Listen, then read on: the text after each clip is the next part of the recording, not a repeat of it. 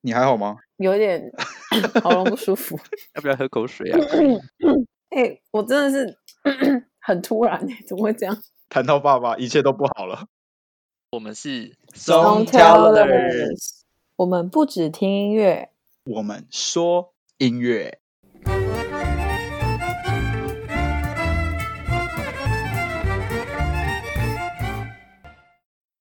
嗨，大家好，我是 Eric， 这里是 David， 安安，我是 Green， 欢迎大家来到 Song Tellers 歌单系列第七集。歌单系列呢，就是每周我们会定定一个主题，从主题延伸歌曲，和大家分享歌的同时，也分享我们的人生故事。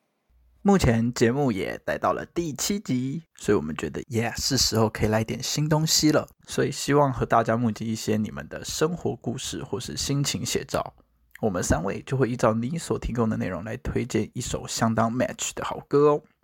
没错，我们真的很希望能够跟大家有更多的互动，所以不论你有什么很闹的故事啊，伤心的故事啊，什么很害羞的故事啊，都很欢迎跟我们分享，我们一定会绞尽脑汁想出最适合你的一首歌，大家快来吧。那今天呢，是个继毕业歌单后又一个应景的主题歌单，也就是我们父亲节的主角 Father。哇，如果说父亲节主角是蛋糕，就会有点整个震惊到了。哎、欸，等一下，以你对日文的造诣，那父亲的日文是什么？お父さん啊，应该是吧，哦、应该是吧。不过应不应景，其实要取决我们什么时候上传，不然七夕的时候才上传，可能可能还是有点小G。希望我们可以 顺, 顺利上片，要嘛也是明年的父亲节啊，明年 David 就变成父亲的，所以他就可以过父亲节。是这个意思吗？这样要重录了，不行，这样 心, 心境一定不一样。对啊，做一个 before after。 打脸自己这些论点哦。然后给大家补充一个小知识，你知道世界上大部分国家和地区的父亲节都不是八月八号、嗯、就大部分国家地区都是六月的第三个星期天、哦、我好像知道这一个哦。你知道？对，所以六月的时候他们说哎、欸，隔周是父亲节，我想说哈，感觉还很远，结果发现只有我们我们是八月八号，然后还有一个国家也是八月八号，蒙古。蒙古哦，对，是不是世界上所有有叫爸爸叫做爸爸的国家？中国跟港澳也都是六月三号。哎、啊，就六月的第三个礼拜啊，对对，不是六月三号，是六月的第三个星期天。中国也是，美国是，日本是，新加坡也是。那为什么我们是这样子？啊，我觉得，但我们觉得比较，我们这样比较好记吧。我也觉得蛮顺口。嗯，我也觉得。而且 我, 我跟中国那边的朋友聊天的时候，他们就说，其实八月八号比较好记。呃，所以这是一个小知识，让大家让大家知道。那六月的第三个星期天，是因为母亲节是五月的第二个星期天吗？我自己看了一下故事，看起来没有联动。如果听众朋友们有人是父亲节专家的话，可以告诉我们为什么是六月的第三个礼拜天、啊、你不自己查，你 要, 你要问观众是不是？、欸、我们就伸手牌啊，是一个互动的感觉 you know， 可以。我就烂。好了，那现在就来问大家一个问题，就是大家上一次和父亲聊天大概是什么时候？我是昨天。哎，聊天聊天的定义是什么？不然你昨天做了什么事？就是日日常。你说交谈，但不等于聊天。哎，其实没有昨天哎、欸，其实是刚刚才哎、欸，就是晚餐的时候，我就进去问他说：“哎，今天煮什么？然后什么？你怎么会煮这道菜之类的？”这种比较日常的对话，相当日常。你只是肚子饿了而已。对。你的聊天是这么这么日常的可以吗？还是你是说深度一点的聊天？这种可以啊。那就就在刚刚深度聊天你们会做是不是？哦，其实也不会。天哪。没有，深度聊天不会发生在日常，就是可能发生什么事，然后有事情需要，就是我会想找我爸讨论的时候，做一个决定，问他意见，这时候会。但通常因为不知道，我跟我爸相处是那种我会先把一切张罗好，然后想好这件事的整个来龙去脉跟前因后果，是这样讲吧，然后我再跟他分享、嗯、通常是不会让他有处于担心的状态或反驳的空间不是这样不是，就是我比较是报喜不报忧的那种，因为我蛮怕他们担心，他们会把小事放放得蛮大的，所以我都是跟他们讲说哦，我最近怎么样怎么样，然后让他们放心，然后让他们觉得哦，我有在规划我自己以后要干嘛，或者是我有在朝着我喜欢做的事去去前进这种感觉。所以深度的聊天比较常是这种形式，那其他就是像我刚刚晚餐发生的那种日常的聊天。 OK， 算是一个蛮好蛮健康的相处模式。这样子 Eric 你跟父亲什么时候聊天？诶，就是因为我我们公司到现在都还是可以在家上班，所以我上礼拜的时候又回桃园，我就回桃园住了一个礼拜这样子，那个时候就会聊天了。就是我们通常聊天的时候会是诶吃完饭的时候聊天，因为我那个时候在家上班，然后有时候会比较脱离我们家晚餐的时段，所以就会变成我下楼要吃晚餐的时候他们已经吃好了，所以我就会边吃晚餐然后边看电视跟他们聊天这样子。哦，你故意错开哎、欸，你应该去问我的同事为什么要让我变晚下班 OK、哦、不是你要求的没有真的很命、哦、但是这样因为你们都跟爸爸住在一起嘛，所以比较有机会聊。哎、欸，我其实没有哎、欸，我是爸爸住我的对街的社区。哦 OK， 因为我自己就是跟他离了一整个美国吧，一整个美国哦，对对，因为你们是美东跟美西嘛，我记得。对，所以上次聊天也是用用 Line， 而且是跟家族，就是还有我妈还有我弟这样四个人，然后在前一次聊的就是怎么报税的问题了。哦，非常的专业性，有点严肃。对，所以反而这种日常的聊天，你们刚刚说日常聊天算不算？我觉得相当算，因为我几乎没有日常的聊天。突然沉重了起来，我也想咳嗽哎。父亲歌单让大家这样子是吗？讲一讲会卡痰哎，天哪！对啊，是不是很自然而然？因为像 Green 讲完父亲以后，哇，现在顺的跟什么样？没有啊，我懂了，你不懂。那等一下我们就看我们就大家一起咳嗽这样子。好，百试不厌。那个龙角散可以找我们就是业配一下莫名其妙就想跟父亲好好说话吗？来过来龙角散好烦是不是面对父亲就有话梗在喉咙里面讲不出来那你需要的是龙角散哎、欸，你们 slogan 都想好了好笑、欸、没有，而且我觉得厉害是我们的 timing 都抓得很准对啊对啊，好厉害哦，真心没 say， 真心发誓发誓真的没 say。 好，那这样让 Green 要不要来，想知道你的故事。好好，我先介绍我今天分享的歌曲好了。好，今天要跟大家分享的是动力火车的《永远不在》这首歌。你们有看过《做工的人》这部影集吗？没有哦，真假？哎，这这部是我真心大推的剧，哎，你们真的可以追。它就是，嗯，先说《永远不在》是《做工的人》这部剧的片尾曲，然后，嗯，这首歌是为了戏里面的在工地里工作的兄弟党量身定做的歌。然后是在描述他们之间互相扶持一起在工地工作的感情啊，跟一些困难的地方。然后这首歌也是动力火车就是睽违许久终于推出的抒情作品。我有看他们的一个简介，就是在录音之前导演有给动力火车他们看片段，就是剧情的片段，但看完之后他们反而就是投入了太多的情感在歌里面哎、欸，我怎么会这样、嗯、龙角散谢谢来了来了，龙角散出场咯就是制作人反而觉得他们第一次在演唱的时候哭腔太重，所以他们是重新调整了好几次才最后才完成录音。对，所以我觉得他这个这首歌跟剧的连结性其实是很高的。但是当我们讨论到说要这一集要做父亲歌单的时候，我就想说这首刚好也是我在听的时候觉得很打中我，然后也让我会想起我跟我爸之间的相处啊，跟那些情感，所以才把这首放进今天的父亲歌单里面。对，但其实刚刚就是我刚刚说我跟我爸日常的聊天可能是刚刚才发生的事情，那 David 跟爸爸之间的关系比较微妙，但其实我是也有经历过 David 的那种微妙的关系，是近期近期吗？就是慢慢的变得像比较日常比较互相熟悉的状态。因为其实我以前、哦是哦、对啊对啊对，我以前跟我爸其实也不太不算太熟，因为小时候爸爸在中国经商，所以大概一年回来一两次吧、嗯、最多就两次。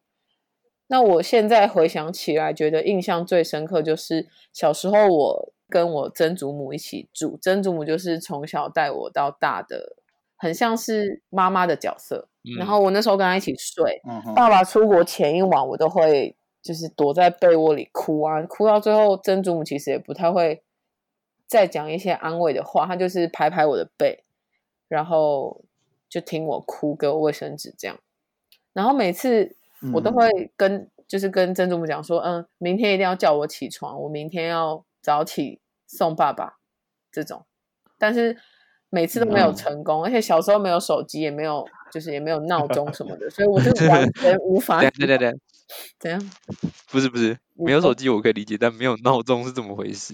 因为小时候小, 小时候 上, 上学不都是我我啊我都是阿公阿妈叫我起床，说什么几点了还不起床，然后什么、哦、吃早餐，然后送我去上学。小学的时候，所以是请他们叫你起来看爸爸出门是不是？对，就送他到门口。那他们没有叫你起来哦？最后都没有，每一次都没有。然后因为因为我通常前一天晚上会哭到很晚，就想到就会很难过，我一直哭就会觉得爸爸怎么又要又要走，我我是哭到睡着的那种，每每每次都是这样。Oh, wow. 所以他们是怕你就是早上起来然后看到那个离别的场景的时候又爆哭嘛，所以他们就想说让你继续睡。对，我觉得应该是。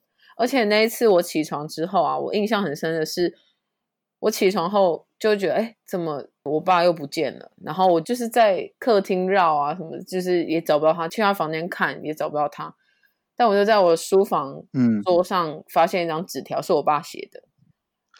嗯、哇塞，好是真实，好像电影剧情啊。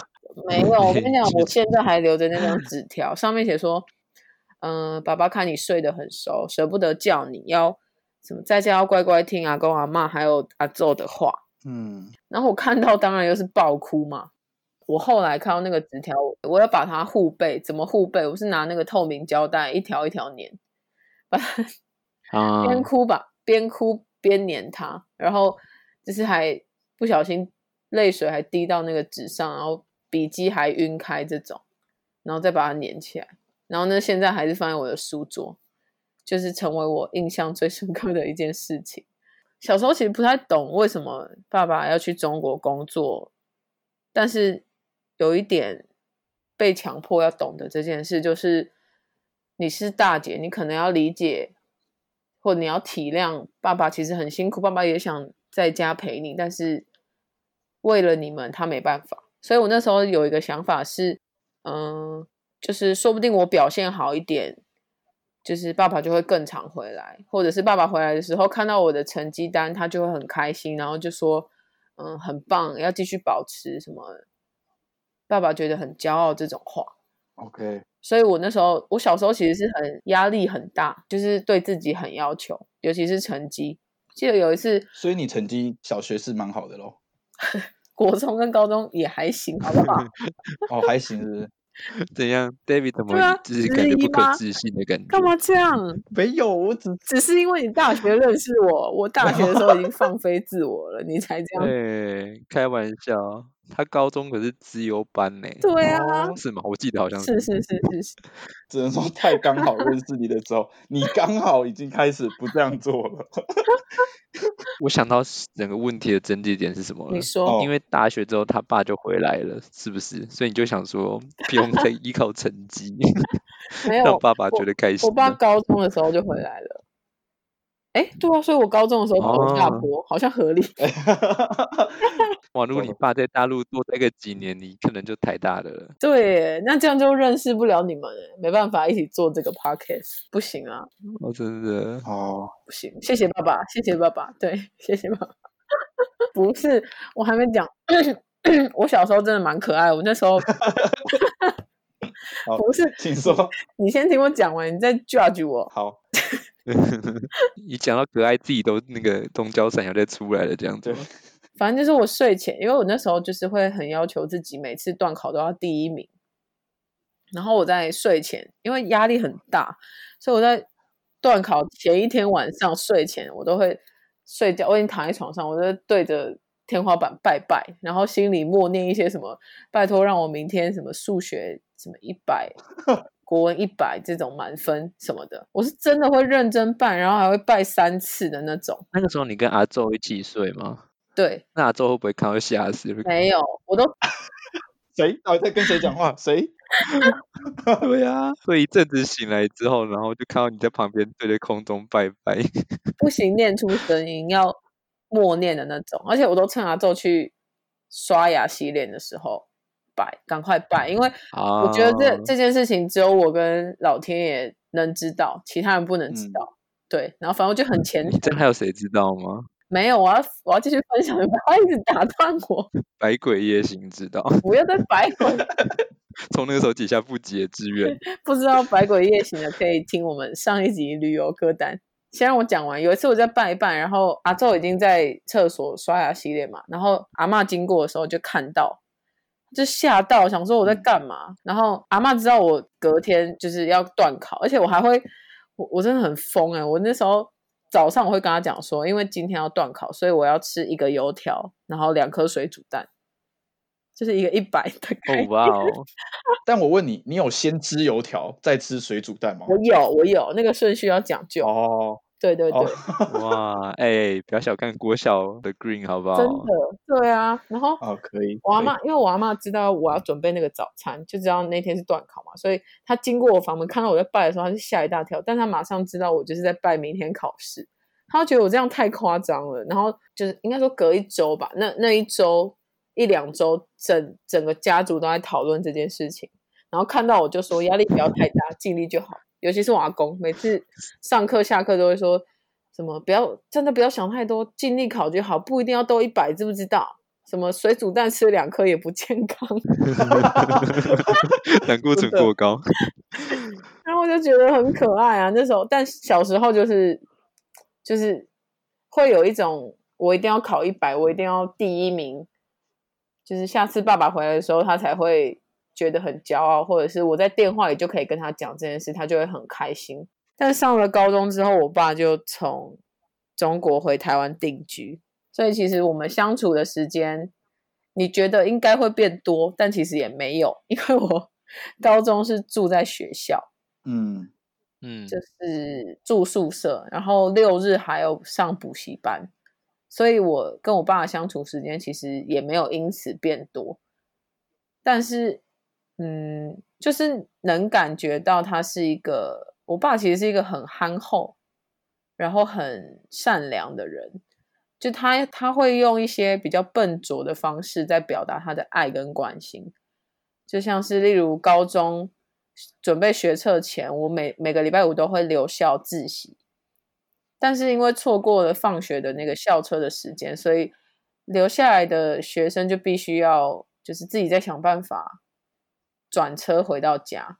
但是不管多晚，因为嗯、呃，我高中其实是在一个蛮偏僻的山，算半山腰嘛，就是一个交通不易到达的地方，连校门口的公车都是可能两三个小时一班的那种。但通常我们下课就自习完下课的那个时间已经是九点十点，礼拜五晚上九点之前已经没有公车，所以我们可能就是要到 Seven 叫计程车一起搭出去有捷运的地方，再转捷运，然后再转转转回家。但我爸那时候都会每周准时出现在校门口等我，就不管多晚他就是会等我读完，然后下课接我回家。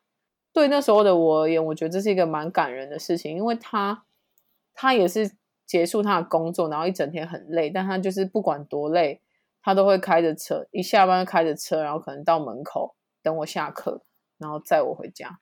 可能一上车他就会就是拿一些小东西说，哎，饿了吧，什么辛苦了，然后赶快吃。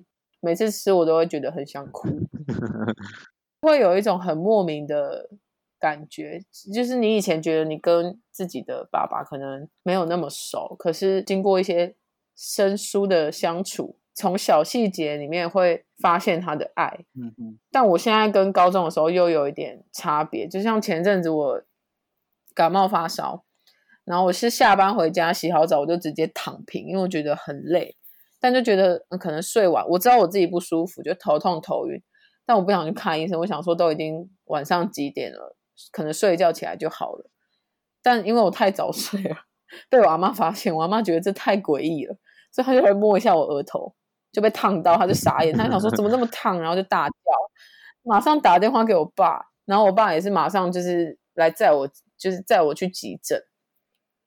但那时候我就觉得我都已经这个年纪了，还让全家人一起担心，然后就心里会有一种很过意不去，可是同时又会觉得很感人吧，尤其在最不就自己不舒服的时候，特别会更有感的觉得，嗯，身边还好有这些家人，家人，对对对对，我觉得家人这块其实是很容易习以为常，然后久了你可能就会忽略的一块，但其实一直是我我的那叫痛点，这样形容对吗？嗯，软肋。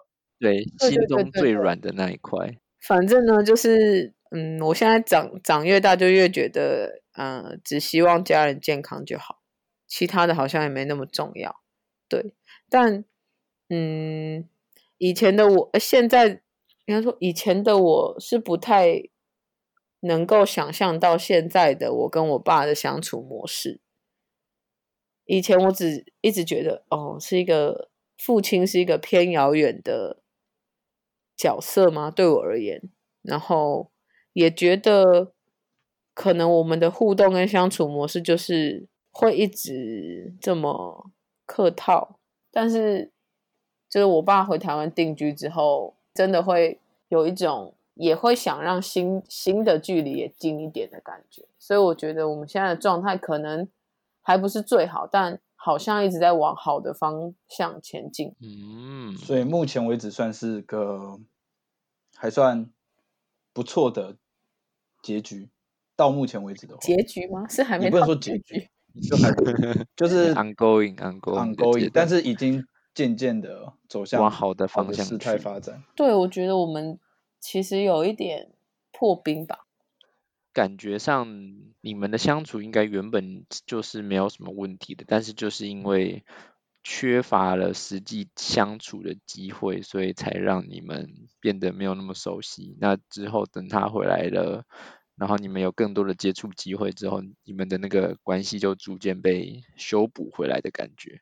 那时候啊，那时候会觉得哎，已经小时候就已经在被笑说没有妈妈等等，但是为什么嗯、你要让我好像也没有爸爸，那时候比较嗯，对啊，比较偏激一点，但是现在想就会觉得自己怎么这么不成熟。可是你就是国小国中吧，我觉得那段时间可能是会最需要父母亲陪伴的一个时期，所以也不能说你不成熟，因为你那个时候本来就年纪还小啊，我觉得有那种情绪跟那种那种想法其实是还蛮合理的一件事情。嗯，但是我其实也不全然是那一段时间都这样子，只是因为很爱他，所以你会期望他有接近你想象中的父亲。可是我现在想觉得自己好像也没有真的扮演好一个很好的女儿，所以才会一直在中间摇摆嘛，就是想法会一直很拉扯。但我觉得现在就经历了那一段啦，现在我觉得这样的状态是好的。好啦，没有要让大家很沉重啊，就是只是真实分享我跟我爸相处到目前的状况。对，好，那不然切换一下，Eric 你有什么？结果更沉重怎么办？哇，哦，我觉得就是该怎么说啊？好了，我先来分享一下我这礼拜的歌好了。我们先从一些比较客观的事情，从外面的切入一下这个核心的议题。可以，很聪明的做法。真的，我觉得父亲歌单尤其需要这样子。真的。对对对，先让大家把把那个情绪先回复回来，我们再来切入那个比较柔软的部分。那我这礼拜要分享的歌呢是。是是是忘记了是不是没有没有没有，这里边要分享的歌是 Coldplay 的 The Scientist。 Green 跟 David， 你们有听过 Coldplay 吗？有啊有啊有，我的爱团。你的爱团？对。那 David 你随便讲一首你最喜欢他们的歌。是这样念吗？ Viva la Vida 吗？哦、oh, 对对对对，我知道你在说什么。yeah, 我喜欢那首歌。哇，这个人不是爱团吗？一首海格，对啊，我爱在那边假装我爱 Fix You 没？哎，是他们的吧？哦、oh, ，Fix You， 对啊，你们不要你们不要没有反应，害我怀疑自己好不好？哦，你说修理你吗？Fix you Try to fix you 你的修理让我听起来不是很舒服哎、欸欸。但是 Fix You 它其实也是一首感人的歌哎、欸。就是我在查资料的时候、啊、我查到怎样他是要修理谁，你说他是这样的理直气壮欸，他是修补吧，就是比较偏不是真的要电你的那种修理你吧你们不要没有没有没有，我刚刚意思是说这首歌他是为了要来安抚谁或是修补谁的情绪这样子。好，但我觉得你们应该不知道，我就直接讲好了好，反正那首歌好像是呃，他的前妻的爸爸，所以就是他的算是岳父，那个时候过世吧，然后他的前妻那时候很难过，所以他就写的那首歌 Fix You， 所以那个 Fix You 可能是要呃，算是修补他前妻那种很破碎的心情而写出来一首歌，所以你听到他的时候会觉得很温暖，因为他就是要安慰他的前妻。哦、oh, oh. 可是你今天要分享的歌是 The Scientist 对不对？哦、oh, 没错，是 The Scientist 哦、oh, OK 哎、欸， oh. 我只是刚好你们提到 Fix You 好吗？我可以跟大家再更仔细的 background 一下 Coldplay 这个这个乐团，因为他们是来自于英国的一个算是摇滚乐团吧。然后呢，他们的名字其实一开始不叫做 Coldplay、oh. 他一开始的名字其实是他的主唱叫 Chris 嘛 ，Chris Martin， 然后跟他们的吉他手叫做 Johnny Buckland， 对，他们一开始是两个人的团体，然后那时候组了一个团名叫做，我不知道这样念是对还是错，叫做 Pectoralize 之类的，好像我真的不太会念，我觉得可能八成是错的。然后，然后他们之后每加入一个新的团员，他们的团名就改了一次，所以他们之后他们贝斯手叫做 Gay Berryman。对，他加入了之后，他们的乐团就改成叫做 Starfish， 叫做海星乐团。然后之后呢，最后他们的那个鼓手 Will Champion 加进来之后，他们才改名叫做 Coldplay 这样子。而且老实说 ，Coldplay 这个团名也不是他们几个人想出来的，是他们的同个学校的一个另外一个学生。然后呢，他一开始组了一个团叫做 Coldplay， 但是因为他们觉得这个名字太沉闷了，所以就是没有把这个团名就是拿起来用，然后就被。嗯就被他们其他人就捡捡过来，然后就被就被就变成 Coldplay 乐团，然后现在就变成超红，嗯，天团。对啊，真的是天团哎。没错，这次呢要介绍他们的歌叫做 The Scientist， 那它其实是收录在他们二零零二年的一张专辑，叫做 A Rush of Blood to to the Head。它的中文译名很奇怪，那就是玩玩过头，我怕真是好可爱。也许这是一句谚语吗？干大事、就是、玩过头，对，干大事玩过头，哎、欸，就九一一吗？干大事。然后这首歌它其实是呃源自于一个电影叫做《大法官》，其实这也是为什么我今天想推荐这首歌给大家的原因，因为你们听名字会以为它是很着重在那种法庭上面的攻防啊，然后办案过程啊这些一般的那种。法律型电影会有的桥段，但它其实这部电影它在探讨的最核心的议题其实是父子关系，所以嗯，我就想说这次要做父亲节歌单，我就马上就想到这首歌。嗯，你们有看过吗？大法官？没有，没有，还是有我忘了，还是大法师？大法师？你是说那个会倒立走路的那个大法师吗？又歪了。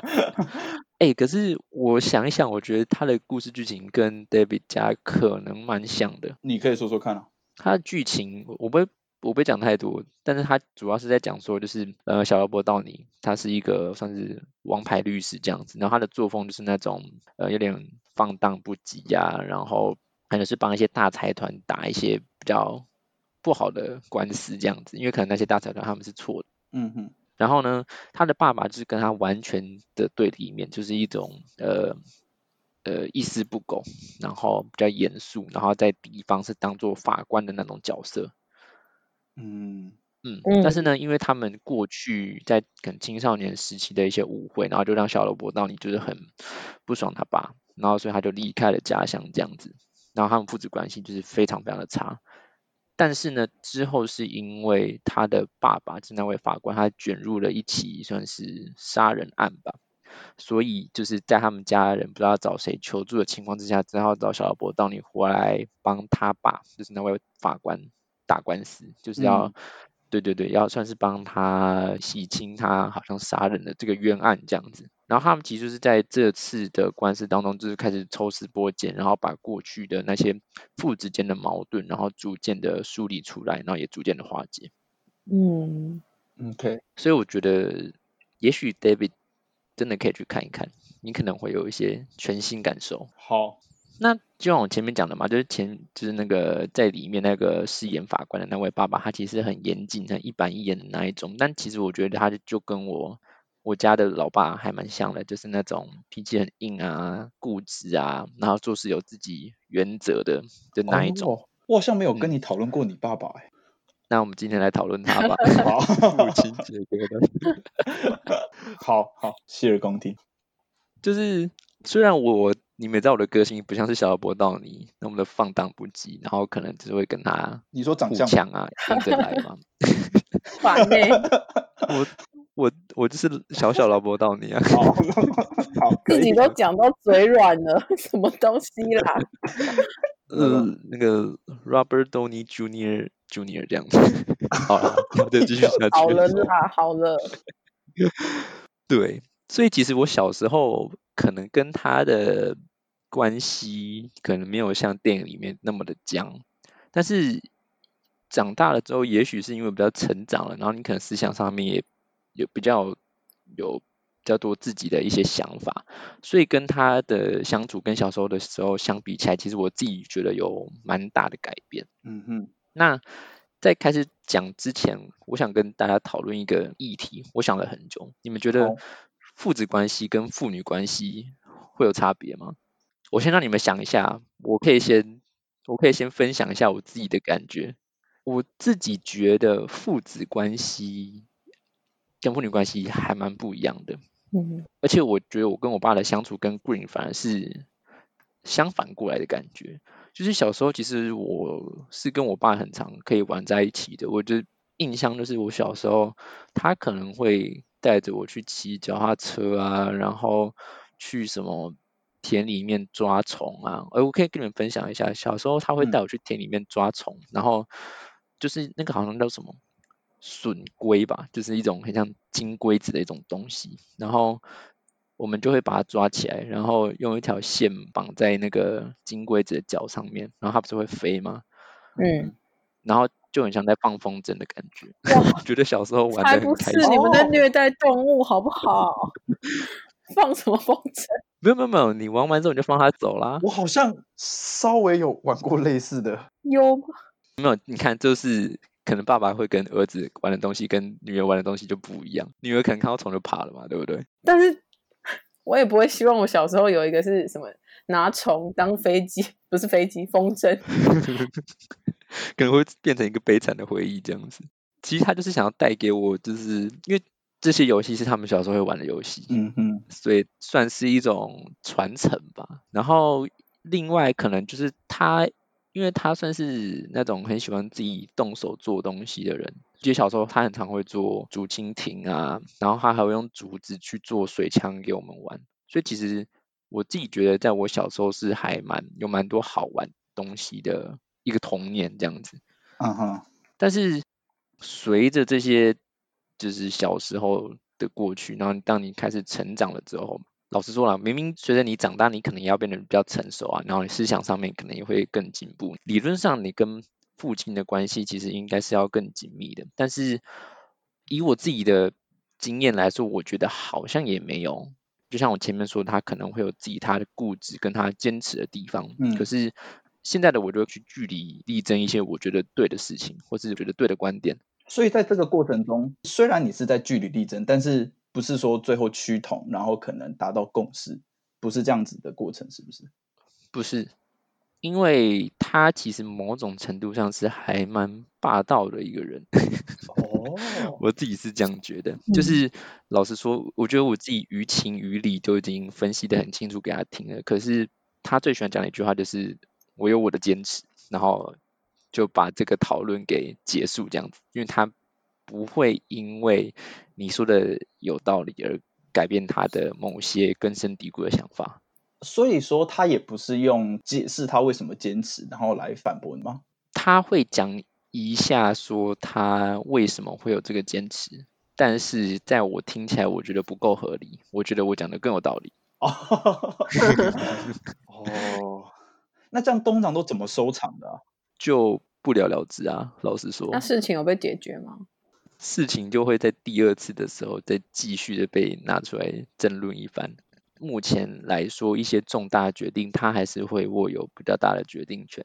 我可以问问看像是什么样的事情？一件事情，举一个最简单的例子，就比如说以开车这件事情来讲好了，我想要有自己开车的机会是，但是他就会很坚持说他自己是必须要在车上监督着我开车，然后有时候我也觉得好这样子可以，可能是因为安全性的问题，可是在面对于某些路线、哦、可能是比较偏市区，或是他觉得他自己觉得没有那么安全的路线的时候，他就会禁止我去开车，即使他有在车上。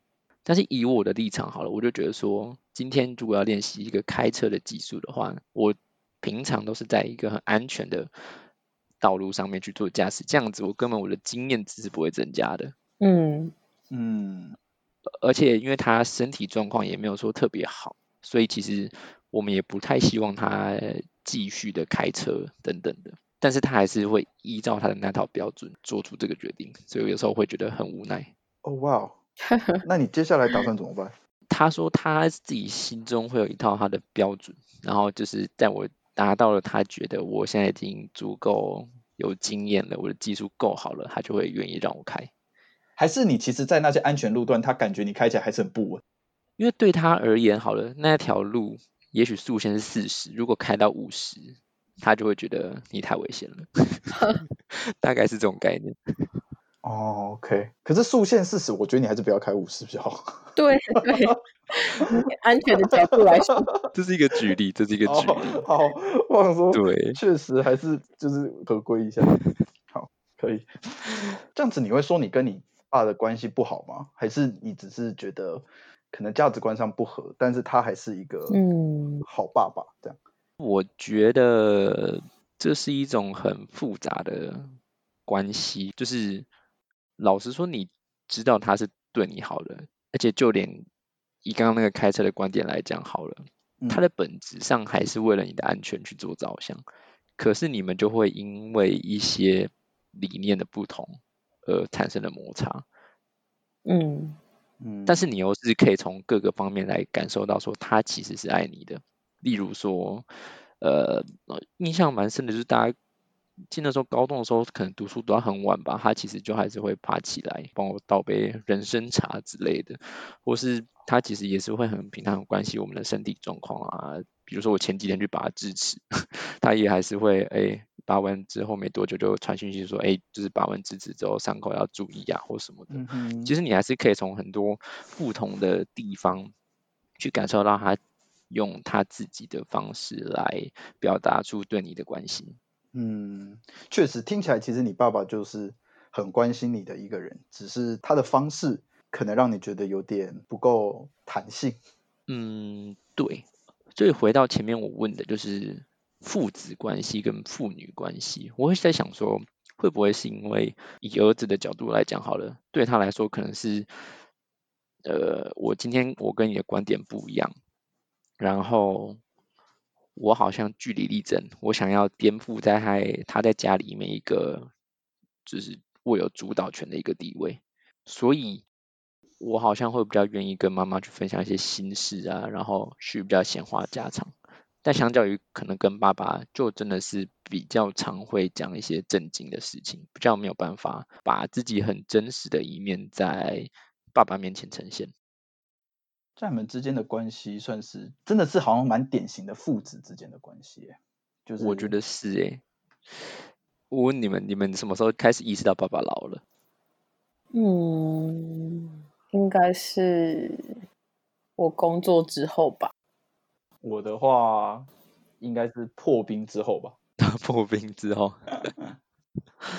对，怎么了吗？嗯，你, 你意识到了还是你没意识到？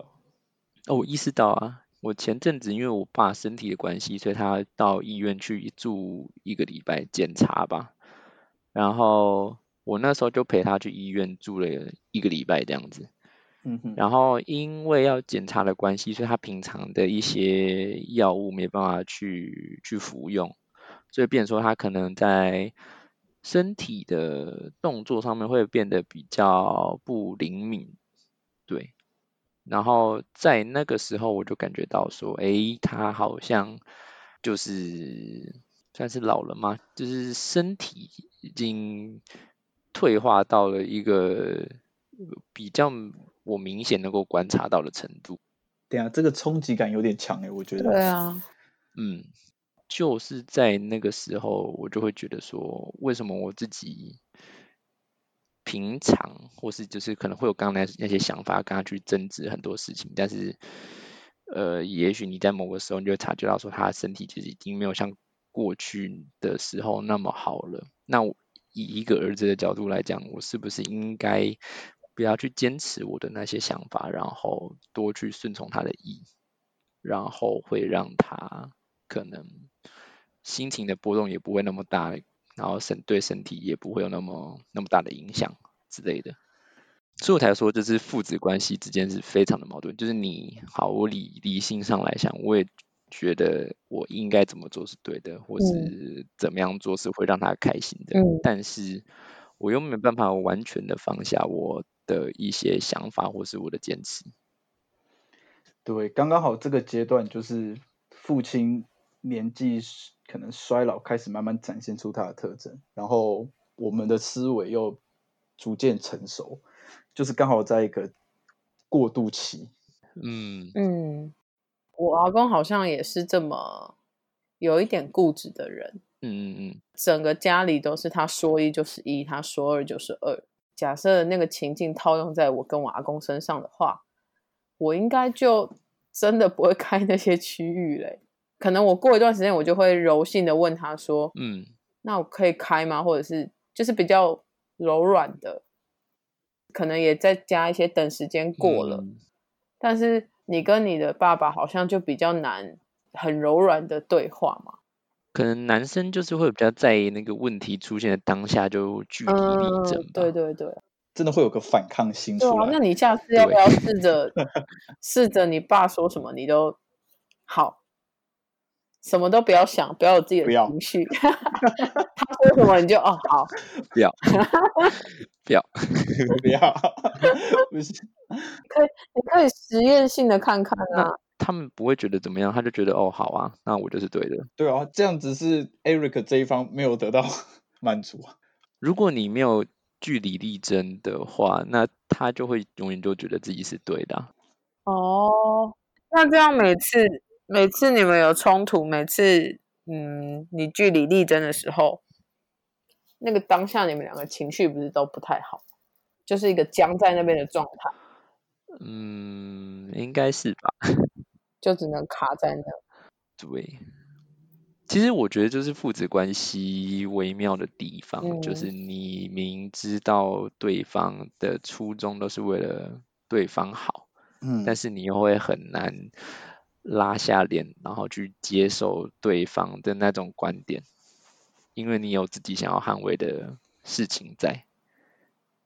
然后在你逐渐成长的时候，父亲可能是逐渐衰老，然后你会觉得自己要展现更成熟，可能要对于父亲要更好的同时，你又会因为一些观念上的不同而让你没有办法变成一个完全你可以说孝顺或是完全呃成为他理想中的好儿子的那种那种角色。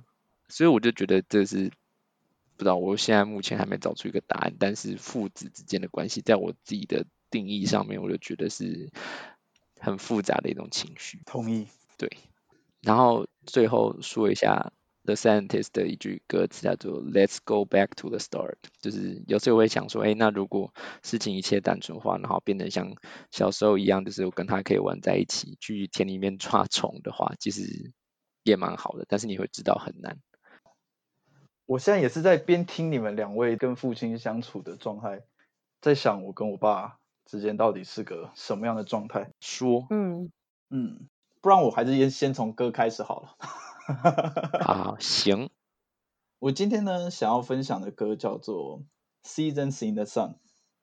那 Seasons in the Sun 呢，它是其实它是一首在描绘临终之人和他所爱之人道别的一首歌。就这个人可能要过世了，但是他想要跟他的所爱之人都道个别，这样。它里面就包含了他的挚友、他的爱人，还有他的父亲。嗯，那这首歌呢，它其实原先是一首法文歌，然后之后是由一位美国作词人把它做了一个英文的版本呢，才在一九七四年的时候被加拿大歌手 Terry Jack 和一九九九年的爱尔兰超级男团的 Westlife 西城男孩唱红，这样。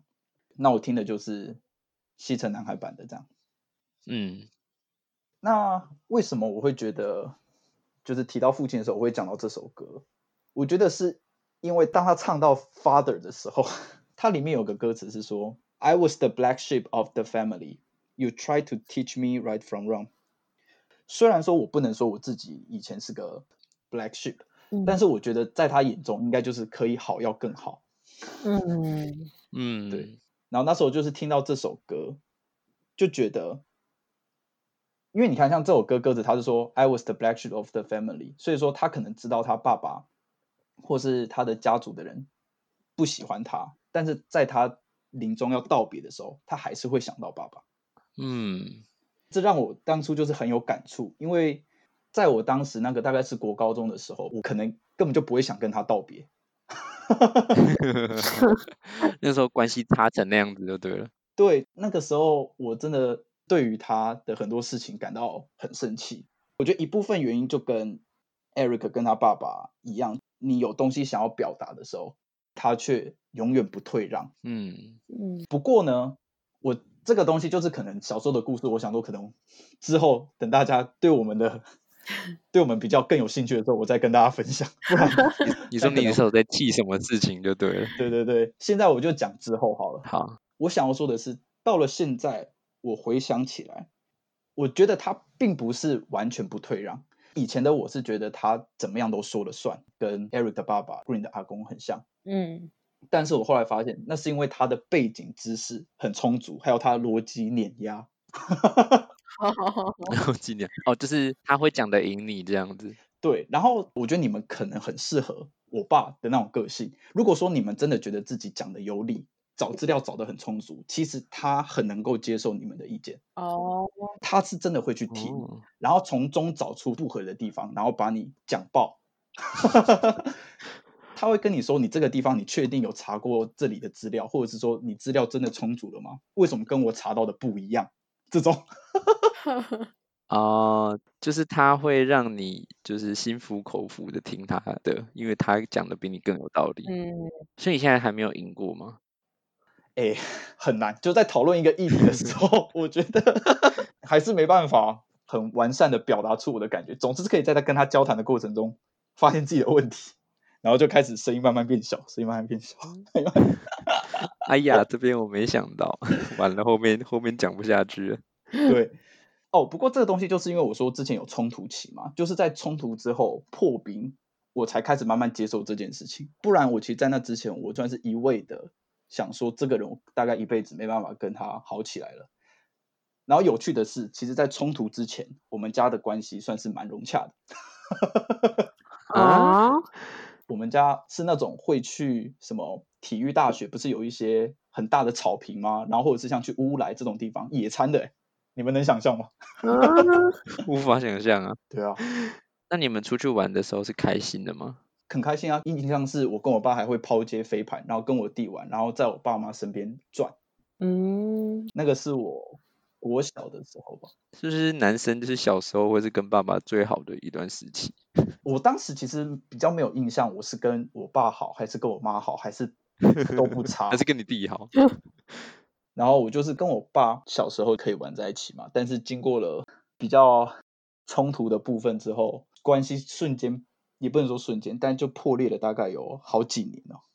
我那时候我记得我妈跟我讲过一句话，我到现在还印象深刻。她说：“现在你不知道为什么你爸爸要这样子对你，没关系，但是希望你在三十岁的时候能够体会到。”哎，那真的是很久哎、欸，很久啊。对啊。所以我很庆幸我在大概大学毕业的时候理解到了这件事情。我妈很像知道我们稍微有点破冰的时候，我觉得她感动到不行。所以其实你的成长幅度比妈妈预期的还要来得快很多。对啊，可能大学遇到你们吧。你说我们就是成为你人生当中的导师。对啊，我们有这么举足轻重的地位吗？我怎么都没感觉。但我觉得同侪影响我真的应该蛮大，就是这种思维方式，听一听你们都是会做规划，然后会去思考怎么样去跟父亲沟通嘛，是一群也是靠逻辑在在讲话的人。可是我们大学的时候不会聊这些议题耶可是你从生活中你就可以看出来这个人讲话是有基础的啊。哦，到了大学我才发现这可能是我爸爸想要的。那你会不会觉得在这个你蜕变的过程当中，你跟你爸是越来越像的啊？我完全觉得是啊，这个我意识到了就像我刚刚讲一讲，我会发现喂，我是不是好像其实也是挺固执的一个人其实是一个模子刻出来的、这个、我觉得真的有这种感觉，就是你明明就是觉得说他哪里不好，然后你觉得不能够变成那个样子，但是你到最后就还是变得跟他有像。我第一次体会到这件事的时候，其实我很震惊，就是想说会不会我真的就是他、啊、因为我现在如果说一个人跟我讲话就是比较乱无章法的话，其实真的会听不太下去我会去找一些讲话很有逻辑的朋友，但是我自己却是相当没有逻辑。没有没有，因为比你还要没有逻辑的人，他们就已经不是你的朋友了。但我就觉得这样你们能够接纳我，实在是就我可能没办法接纳我自己这种人，但你们就接纳我了好了，拉回来的话，就是我很同意 Eric 刚刚说父子跟母子之间的关系，因为我跟我妈从来没有这个问题，嗯，但是跟父亲真的很难做到这件事情。我觉得就是一种感觉是你知道该怎么样做是对的，但是你又做不出来的纠结。做不出来是卡在哪里？嗯、今天这个真的不好解我只能说今天这个我不知道不知道、欸、可能我也有我的面子，有我的坚持跟我想捍卫的一些价值观念，也许我还没有成熟到一个地步是我可以很豁达的去面对我跟他之间的关系，然后成为一个社会大众当中一个孝顺孩子应该有的表现。我爸跟我提过个观念是孝顺是两件事，一个是孝一个是顺，他同意孝、嗯、但不同意顺、啊呃、我, 这我跟你爸可能蛮合的这样子对、啊、就是他觉得孝这件事情是透过你的行为做出来的嘛，但是顺就是变成说从上而下你要去服从他，但他觉得这个完全不合理啊、嗯、不合逻辑这样子所以哪一天你的逻辑已经能打败他了，他就能接受这样。他第一他能接受，他可能第二还会很开心，他可能一直在等待着那一天、哦、但是我一直还没有达到对，嗯，所以现在就变得我们之间关系很像在闯关嘛。虽然我们交流没有那么频繁，但是每次跟他讲话就有一种看看这一次效果怎么样的感觉，看一看自己有没有进步这样子。对对对，嗯，听起来也是摸索出了一套相处方式啊。是啊是啊是啊，这真的是、啊、就是大学在外面，然后慢慢知道原来讲话要有逻辑，其实不止我爸，大家也才会听。不会啊，你讲没逻辑的话我还是会听啊。啊，是啦是啦，所以你们就是从一个我很很不行的阶段开始接纳我。朋友认识的时候不都讲干话吗？对啊，所以给你讲这些这么对、啊、这么严肃的议题。但是我跟我爸就没办法从干话出发、oh, 他从干话就会开始觉得你是不是不合逻辑。对啊，他就会说他听不懂你这什么意思，你有查过吗？我想说那其实只是我想讲个干话，当你干话来来回回两三次都失败的时候，其实人还是会受打击的。好吧，感觉我们该有个结尾了是吧？对啊。如果大家有话想跟我们分享，或是你们呢想跟我们说说你们跟父亲之间相处的有趣，或是你们觉得很想要分享的事情，都可以寄信到 Song Tellers 的信箱，或是呢你们对于节目有什么样的建议的话，也可以到 Apple Podcast 下面留评论给我们哦。对，也欢迎大家私讯 Song Tellers 的 I G 账号分享你的父亲歌曲，前三首分享的歌曲就会列入我们贴文里面的主题歌单哦，快和朋友们分享吧。希望大家听完这次还想要再听我们的下一次。我觉得有点困难。不会，史上最走心耶，最走心的。好了，大家父亲节快乐。对耶，父亲节快乐吗？怎么听起来一点都不快乐啊，都忘记我们原本是因为父亲节了。对啊对啊，就是听完了我我们这集之后，也许大家就是可以试着跟父亲讲讲心里的话，给他一个拥抱。